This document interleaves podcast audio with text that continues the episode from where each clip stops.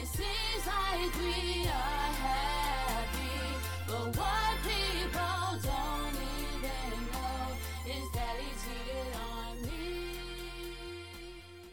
Hello, and welcome to another episode of Music and Therapy with relationship coach Kiana W. Mitchell. I am your host, Kiana W. Mitchell. Guys, I hope all is well with you and your family and that you are having an amazing day. Now, I know my day is going great so far. We did have a little rain last night, but right now it's not raining. I am in my studio, the car, and I am recording this podcast for you, and it's not raining. So that is a plus because I would hate for you to hear the raindrops like hitting the windshield. So I'm good, and all is well here. Now, tomorrow is supposed to be very stormy in my part of Alabama. We're supposed to have like tornado warnings and watches and all that stuff. But right now, everything is good. So we're just going to focus on today. I'm going to make sure I get my podcast out so that regardless of what happens tomorrow, we will be good. So, yeah, I'm having good. I'm having a good day today. My daughters are out of school for spring break, and it's been fun. I've come up with a way to spend time with them and also get my work done. Now, if you guys remember a few episodes ago, I told you how sometimes I have a hard time balancing because I am a work okay, I'm not gonna say a workaholic, but I do work a lot. And I'm the kind of person where I will go and go and go and I work and work and work until there's nothing else to do. So I relax, I work hard, and then I'll play. And so my work is not done, I'm the person who won't play at all. I'll be like, nope, gotta finish this. But I realize when you have kids, you gotta do some things differently. Like I can sit and work all day, but I need to spend time with my kids. So what we've come up with is like I do my work from 8 to 12. I spend 12 to 6 with them. Then from 6 to 10, I finish the rest of my work. And it's been working out really well. So I have no complaints about that. We watched movies yesterday. And there's one movie we watched, um, The Blair Witch Project. And I remember when it first came out. I was so scared. Everyone, all my friends were like, they watched it, they saw it, and I was the person like, no, I'm not gonna watch this. I can't. It's so scary. So I was like terrified at the thought of watching it. So yesterday, um, on Netflix, my daughters were looking for a scary movie, and they have this way of. It's hard for them to find movies. Like we'll be sitting down for hours, and I'm not exaggerating. And they'll just be clicking, "Who wants to watch this?" And someone will be like, "No, I don't," and then we can't watch it, or two people say they don't want to watch it, or three people want to watch it, and then one person doesn't want to watch it, and they can never really agree on what show to watch. And it drives me insane. It comes like, people, pick something, because you know we are wasting all of our time picking something to watch, and we're not watching a thing. So what I have done, so yesterday what I did was I was like, listen. I said, clearly we're not all going to agree on what to watch. So how about we do it like this? I was like, um, I was like, I, I was like, I'll pick something I want to watch. Dawson can pick something. Megan, Kennedy, everyone can pick a movie they want to watch, and we will watch it. So that's what we did. Everybody got a chance to pick a movie they wanted to watch, and they watched it. So we ended up watching Blair um, Witch Project. And yeah, I kind of laughed at myself for being afraid of it. I was like, what the world? Like, this is not even scary. But, you know, back in the day when I first heard about it, when it first came out, I was scared. I'm just going to throw that out there. But I watched it yesterday I was not scared. So it made me realize that sometimes we are afraid of things that we've never even watched, never did, never tried. And once you try it and do it, you will realize there's really nothing to be afraid of. So that is what I did yesterday, and I had an amazing day. I've been watching a lot of Netflix because I'm tired of watching the commercials on Sling. And I saw this um, show, it's called The Minimalist, and it was a documentary about these people who instead of having like everything, they started to like downsize in their lives. And they realized they were happier and that life was better. And that was pretty much the gist of the whole show. It was just saying, the documentary was saying that sometimes we are happier when we have less because we have to, we have less responsibilities and we can actually do the things we really want to do and live the life we really want to have without being like bogged down with so many responsibilities and so much work that we don't have time for things that are important. So that was in the movie. And the reason I, I'm mentioning it right now because it made me think about relationships, of course. And I was like, you know what? Sometimes in our relationships, we put so much emphasis on all the things we can do, all the things we can buy, all the stuff, but we don't invest enough in the person. So, what I wanted to do is just encourage you guys today. We have a week, and I wanted to see if you guys wanted to join me in this challenge. Like this whole week, let us do see what we can do to not so much buy things for our significant other or our spouse or our partner, but instead do things for them that will let them know that we care and that we love them. Let's see how we can not so much invest in all the things we could buy them and spend on them, but let's invest in things that we can do for them and see if that makes has a positive impact in our relationship. So it could be like a compliment, it could be a letter. Instead of buying a card, you can make a card. I mean, there are so many things that you can do to let people know that they are loved and it doesn't require money. So let's I wanted to see if anyone was interested in trying to do a challenge like that. I'll probably bring it up again sometime next week and I'll put it on the Facebook group and we can go from there and see if we can start it maybe sometime in April. But I thought it would be a good idea to see what we could do to let our significant others know that they are loved and appreciated without spending a dime on them. But just go from our heart and use our words and our actions. I just thought that would be fun. So if you guys are in for this challenge that I want to start in April, I guess we can call it the Love Minimalism Challenge. Then I want you to, um, if you haven't already, go join our Facebook page because I'll put more information about it up there. But if you're already a member of our Facebook page, then just let other people know about it so that we can see if what kind of effect we could have if we like focus more on the person and not so much on what we buy the person or can purchase for them. So okay, so that's what I wanted to do. So if you guys are in, let me know. I think it'll be a fun challenge for us to do, and we can see how much we can get done and what we can do, and if it really has an impact in our relationships. Now, before we get into our topic for today, we're going to hear a word from our sponsor. Did you know that each year over 125,000 Americans die from overdose and suicide combined? I'm not even talking about the other causes of death related to substance misuse and mental health, just those two. Those are our friends, our neighbors, our family members. They go to our churches, eat next to us at our favorite restaurants. They talk to us through our favorite podcasts. And those deaths are completely preventable.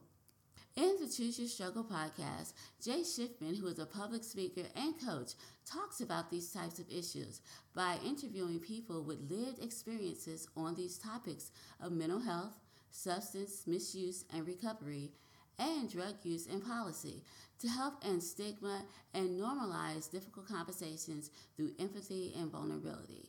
This is a topic that is very close to Jay's heart because Jay has survived two suicide attempts and an overdose. Jay feels privileged because he has been given a second chance in a world where some people don't even get a first chance to change their lives and make things better. In a recent quote from Jay, he said that for him not to use his personal experience for something truly meaningful and good, that it would be a waste of his second chance. That's why he gets up every day to work to help end the stigma and ensure that those who need help get the help that they need and that they deserve. Because we're in this together. Jay is very inspirational and he is an amazing host. I guarantee that the stories you will hear will change your life and redefine your worldview. So, join Jay every Monday and Friday for the Choose Your Struggle podcast. The Choose Your Struggle podcast is available wherever you listen to podcasts, so go check it out.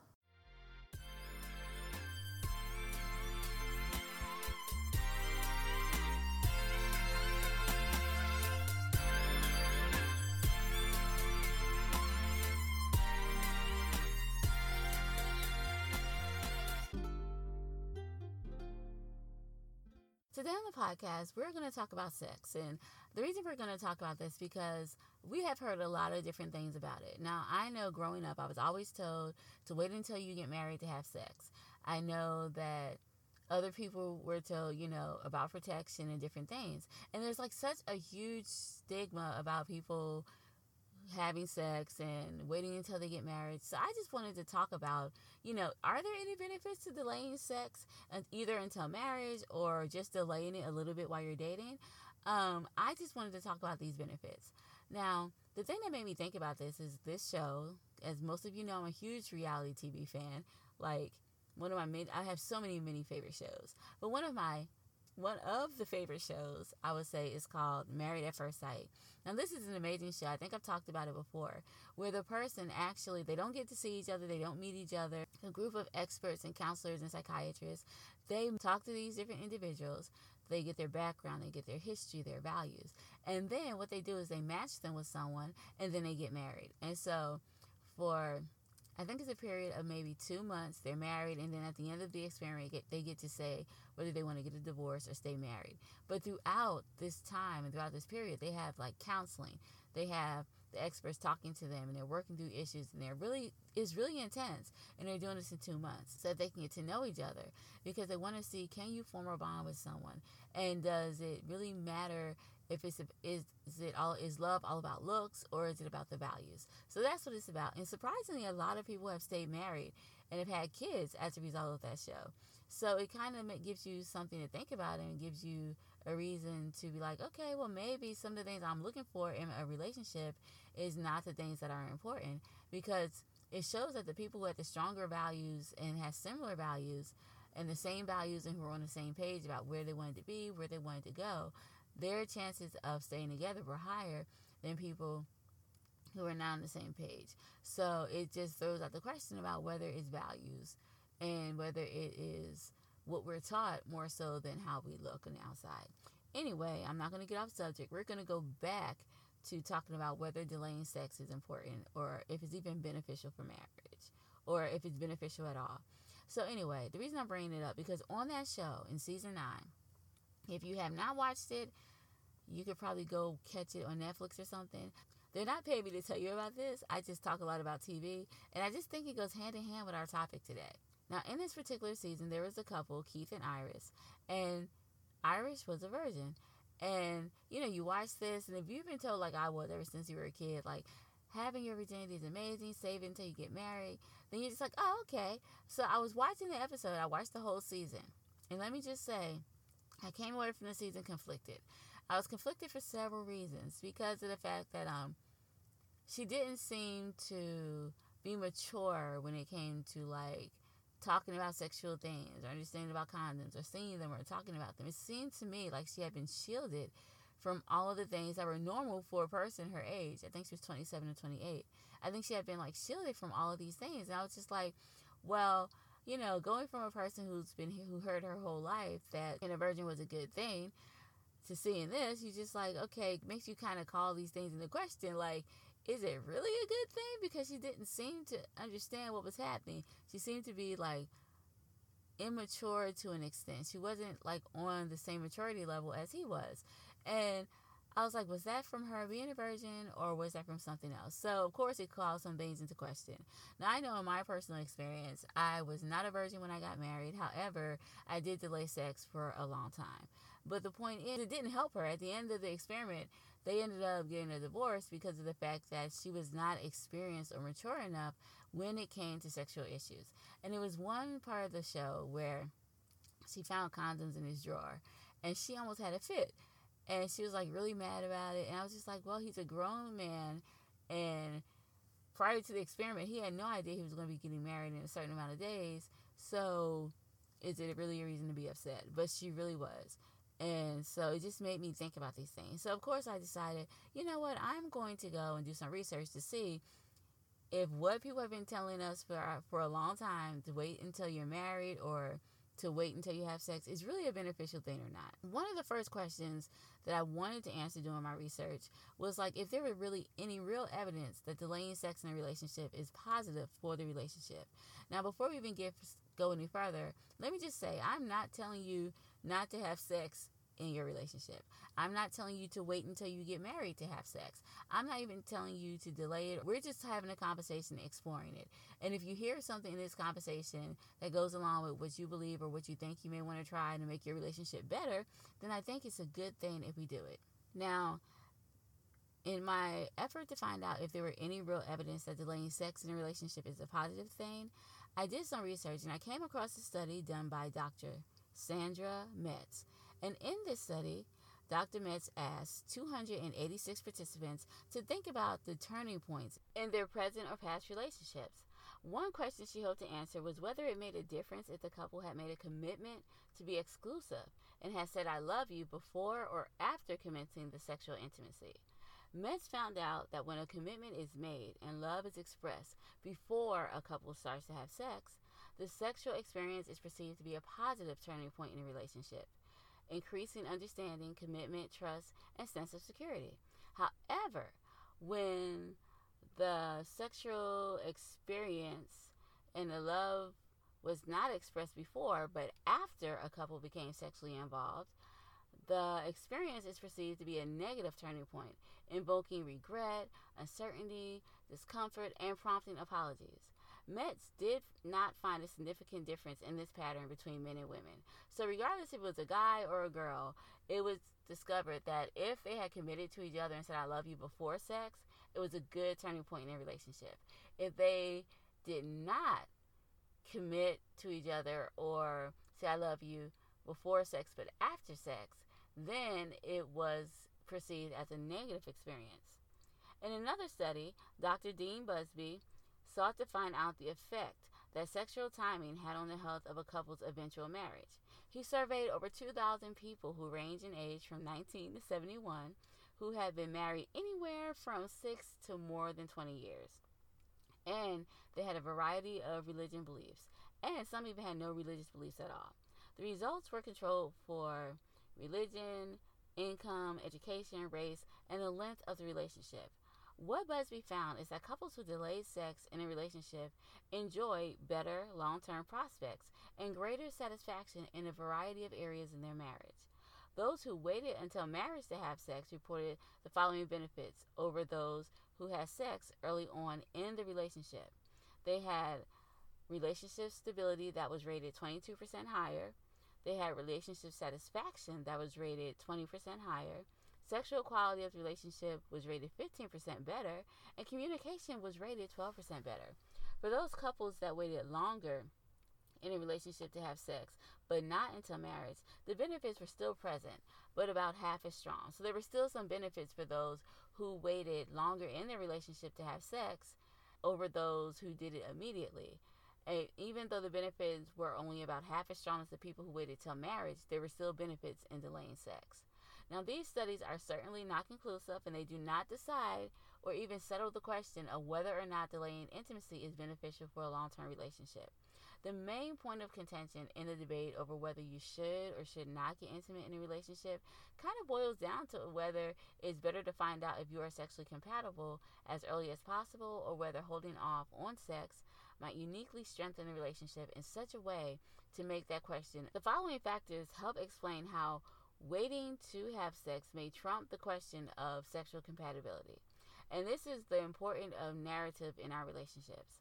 Now, in the past few decades, psychologists have increasingly recognized the importance of personal narratives in a way that we construct our identities, make choices, and find meaning. Researchers have found that the human mind has a natural affinity for stories. And this prediction strongly extends into how we view and make sense of our own lives. We all seek to fit our experience and memories into a personal narrative that explains who we are, when and how we've regressed and how we've grown, and why our lives have turned out the way that they have. We construct these narratives just like any other stories by dividing our lives into different chapters and emphasizing important high points, low points, and of particular importance here, turning points. Psychologists have also shown that personal narratives are truly powerful things that shape our behavior and influence our big decisions, even when we're not aware of it. They affect both how we view the past and how we see our future. As science reporter Benedict Carey puts it, the way people replay and recast memories day by day deepens and reshapes their larger life story. And as it evolves, the larger story in turn colors the interpretation of the scene. The power of personal narratives may explain the results of Dr. Metts's study. She theorizes for both men and women that explicit expression of love and contentment prior to sexual involvement in a dating relationship appears to provide communicative framing for the personal and relational meaning of sexual actions. For couples that make a commitment to each other prior to becoming intimate, the initiation of sex becomes framed as a relative event or a relational event rather than a physical release or moment of pleasure. So, in other words, whether I love you came before sex or after changes the way the couple was able to fit this turning point into the narrative of their relationship, and thus what kind of meaning the event actually had on them. Psychologists have found out that just like all good stories, the coherence of our personal narratives matter, and that the more coherent our life stories has, the greater our sense of well-being. Coherence grows out of a number of things, including the way one event leads naturally to another, and how clearly cause and effect can be seen. So when sex happens prior to love and commitment and somewhat randomly, after a few dates and we were watching a movie and then we started making out and ended up having sex, it becomes a fragment that's harder to fit into the narrative of your relationship and doesn't add much to the story of how you became a couple. On the other hand, if the story or if the sex in a relationship follows after expressions of love and commitment. Like, we first said I love you when we watched the sun come up after a hike. We booked the weekend at a bed and breakfast a few weeks later and had sex for the first time. So the episode becomes integrated in a positive way into the story of our relationship. It may be easy to dismiss stories as just stories, but the effect of personal narratives in your life should not be underestimated. The memory of your first time as a couple will be something you look back on and draw from for the rest of your life, and will be at least particularly colored for better or worse the story of us. Now, another thing to consider is the creation and lasting power of sexual patterns and preferences. It's important to take into consideration because our habits and our repeated behavior train our minds to think in a certain way. How we choose to do certain things can set a pattern that's difficult to alter. This is true for sexual intimacy as it is for anything else. As Dr. Busby puts it, many will say, when I get ready to settle down, I'm just going to take things more slowly. Unfortunately, some of our most recent research seems to suggest that the patterns that we develop in young adulthood and their relational consequences can't just be turned off or avoided until a person decides it's time to marry.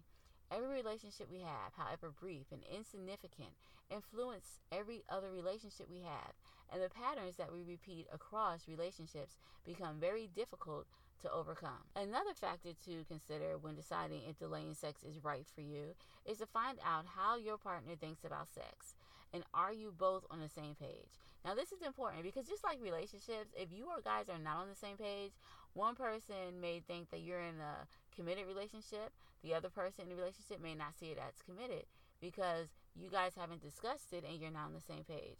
So when you guys are thinking about sex or thinking about having it, it's important to talk about sex. It's important to find out what the views of your partner is about sex, how they view sex, what sex means to them in a relationship, what type of significance does sex have for your partner in a relationship. So, for example, some people think of having sex as an expression of love and commitment, while other people view sex as an act or something to do that does not require any type of commitment or love. So, if you sleep with someone who views sex differently than you, then when you sleep together, you will have different and conflicting views about the direction of your relationship. This is why it is a good decision to discuss your views about sex with your partner before having sex with them. So, by initiating some type of dialogue about sex, it will help you to see what they think about sex and whether it will be beneficial to your relationship. Relationships are awesome, and it's normal to want to take the relationship to the next level by adding sex into the mix. But before you do, please, please, please make sure that it is something that is going to be beneficial to the relationship. And if you feel that having sex with your partner is not going to improve the quality of the relationship, then you may decide that you may want to wait. The song that we are going to listen to today is called The Morning After, and it's about a woman who gave in to her desires and is now regretting her decision. Here's the song The Morning After. Waking up next to you, wondering what did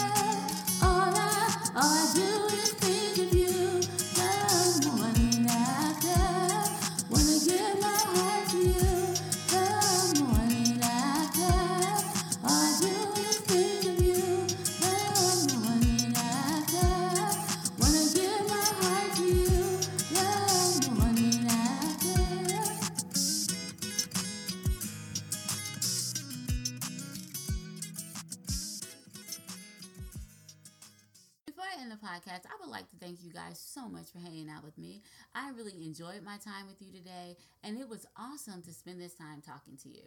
I also would like to encourage you to share the podcast with a friend.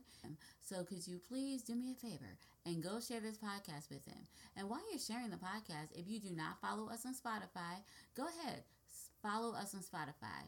Now, all of this is going to be in the show notes, so you're not even going to have to look for it. All you have to do is click on the link, and you will be able to follow us on Spotify. And you can also share this episode with a friend, all in one little click of a button. So go ahead and make sure you do that. I also want to remind you guys to please join our Facebook group because it's amazing, but it's not the same because we don't have you there. So come on over, join us on our Music and Therapy Facebook group, and there you can talk to me, we can chat, you can connect with me there. So that's the place to be. So join us and join me on the Music and Therapy Facebook group. And I also have that in the show notes too. So just click on it and you will be there and just join. Okay? So go ahead and do that as well. And if there's anything that you want to talk to me about, there are many ways to contact me. And I have it in our show notes. It's under the section saying join me on social media. So those are all the ways you can join me. Those are all the ways you can you can connect with me, contact me. It just takes a DM on Instagram, it just takes a message on Facebook, and I am there. Okay? So these are just ways you can connect with me. Guys, it is amazing talking to you. I think I told you everything that I wanted to tell you today. But if there's anything you want to tell me, just let me know by either sending me a message or by sending me a DM on Instagram. All right, that's all from me today. I think that's all I have to talk to you about yeah, that's all. So I will talk to you guys later. Have a wonderful day. Enjoy the weather. Hopefully, it's amazing where you are. And I will talk to you again next week. Bye bye.